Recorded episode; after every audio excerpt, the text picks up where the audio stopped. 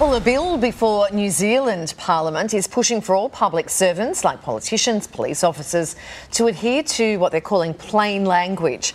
The new rules would mean bureaucrats must avoid jargon in spoken and written communication and make it easier for average people to understand. For more, we're joined by journalist Joe Hildebrand. Speaking and, of average people. Yeah, and from the Gold Coast, Are You OK Day ambassador and radio host Bianca Dye. Hey, you guys. Hi, Uh, guys. Joe, would you like to see. Oh, sorry. Average Joe.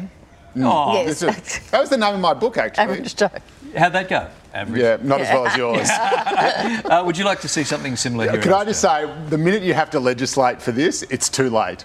Right. And I've actually, it reminds me, there was a scheme a couple of uh, years ago. Um, a bloke, a very sensible, nice bloke, was calling for working class quotas for the Australian Labor Party.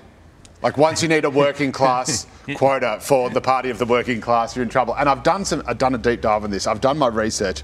This is the actual bill for the plain language bill. Are you ready? Oh my goodness. As part of our consideration of the bill, we have examined its consistency with principles of legislative quality. We discuss later in this commentary the issues that we noticed. We also examined what non-legislative alternatives Okay. exist to fulfil the bill's intent. In otherwise, in other words, is this a good law or not? yeah. Like, So even the language, the plain language bill is a plain language. That's very funny. Bianca, would you prefer it if public servants spoke like regular people? You know, we have a saying in radio kiss. Keep it simple, stupid. Hence why I've always had a job. Uh, but seriously, th- I think the reason why politicians make the language so difficult and verbose and hard to understand is because they don't want us to understand what they're saying. They bamboozle us. It's like when our bosses have meetings with us telling us our show doesn't sound great. They kind of use all this big langu- language and we all walk out going, I don't really know what he said, but someone made sense. Look, Aussies, we, we're straight talkers, we're straight shooters. Just keep it simple. I think this is this comes way too late, guys, don't you think? Just speak normal to us. Call a spade a spade. We're Aussies, we're bogans. Just keep it simple, darl. We don't need it to be difficult. That's right. If we actually found out in plain language all the things that the government was doing, Yes. there'd be like an open revolution. So it's probably It'd be best that we just don't terrifying. know. Oh, anymore. that's what that means. That's right. I think Yeah. Al, Albo, the Albo Yeah. is, is pretty good at He it. is, yeah, yeah, yeah. I, I no, think. he is. And look, some people are really good, and Yeah. Mm. ironically, they're the best politicians. And if you listen to academics as well, one being a nerd, I listen to like history podcasts all the time. The smartest people and the ones that uh, you know, all those super elite top universities are all the ones that speak the most plainly and use the simplest Yeah, words deliver the because they just understand what Yes. they're talking about. The ones who use all the jargon are the ones who don't actually Understand. know what they're Barack talking about. Obama, another good one. Let's move on, guys. And today is Are You OK Day, of course. We're asking one simple question could change your life. Bianca, as an ambassador for this important cause, uh, how do we have those conversations?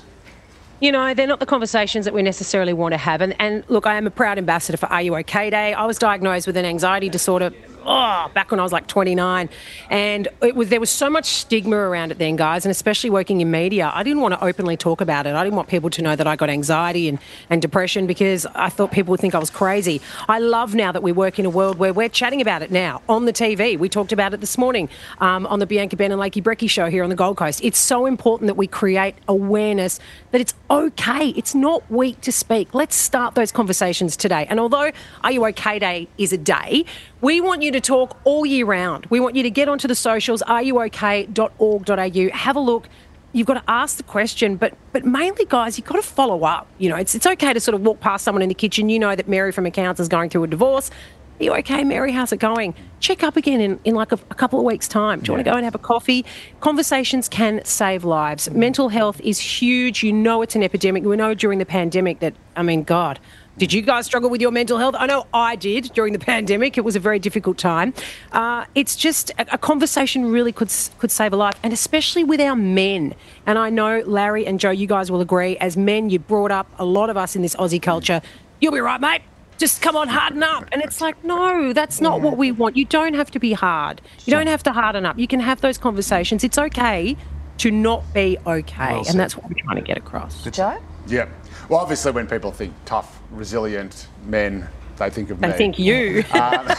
But yeah, no, I've, I've, I've, I'm, I'm with Bianca. I'm, I'm on meds for depression and anxiety or whatever it is. Um, and um, I've got to say, the best thing I ever did, the- I, I was on them many, many, many, many years ago. And the stupidest thing I did was stop taking them. Because, of course, once you take them and you feel better, you think, oh, I'm okay now. Mm-hmm. Yeah, I'm okay, And then I yeah. went for about a decade of being um, really, really depressed and not quite knowing it.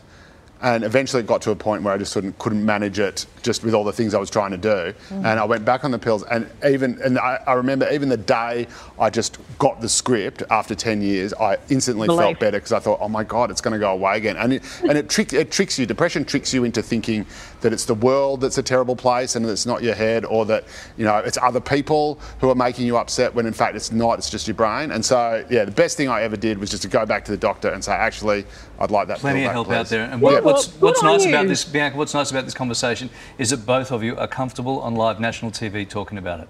We're Actually, that I'm feeling point, very anxious right very- now. No. Thank you. No, Joe, Yeah, good no, on you. not. A lot of young, lot of young men listening to this would need to hear that, and, and, and we have a platform. So, Larry and Kylie, thank you. It's important that you guys let us do this. So, Yeah, it's a really important day. But as you say, Bianca, like you can ask that question every day, every hour of every day, all year. Ah, Joe and Bianca, stick around. Up next, the haircut that has gone viral for the most unusual reason.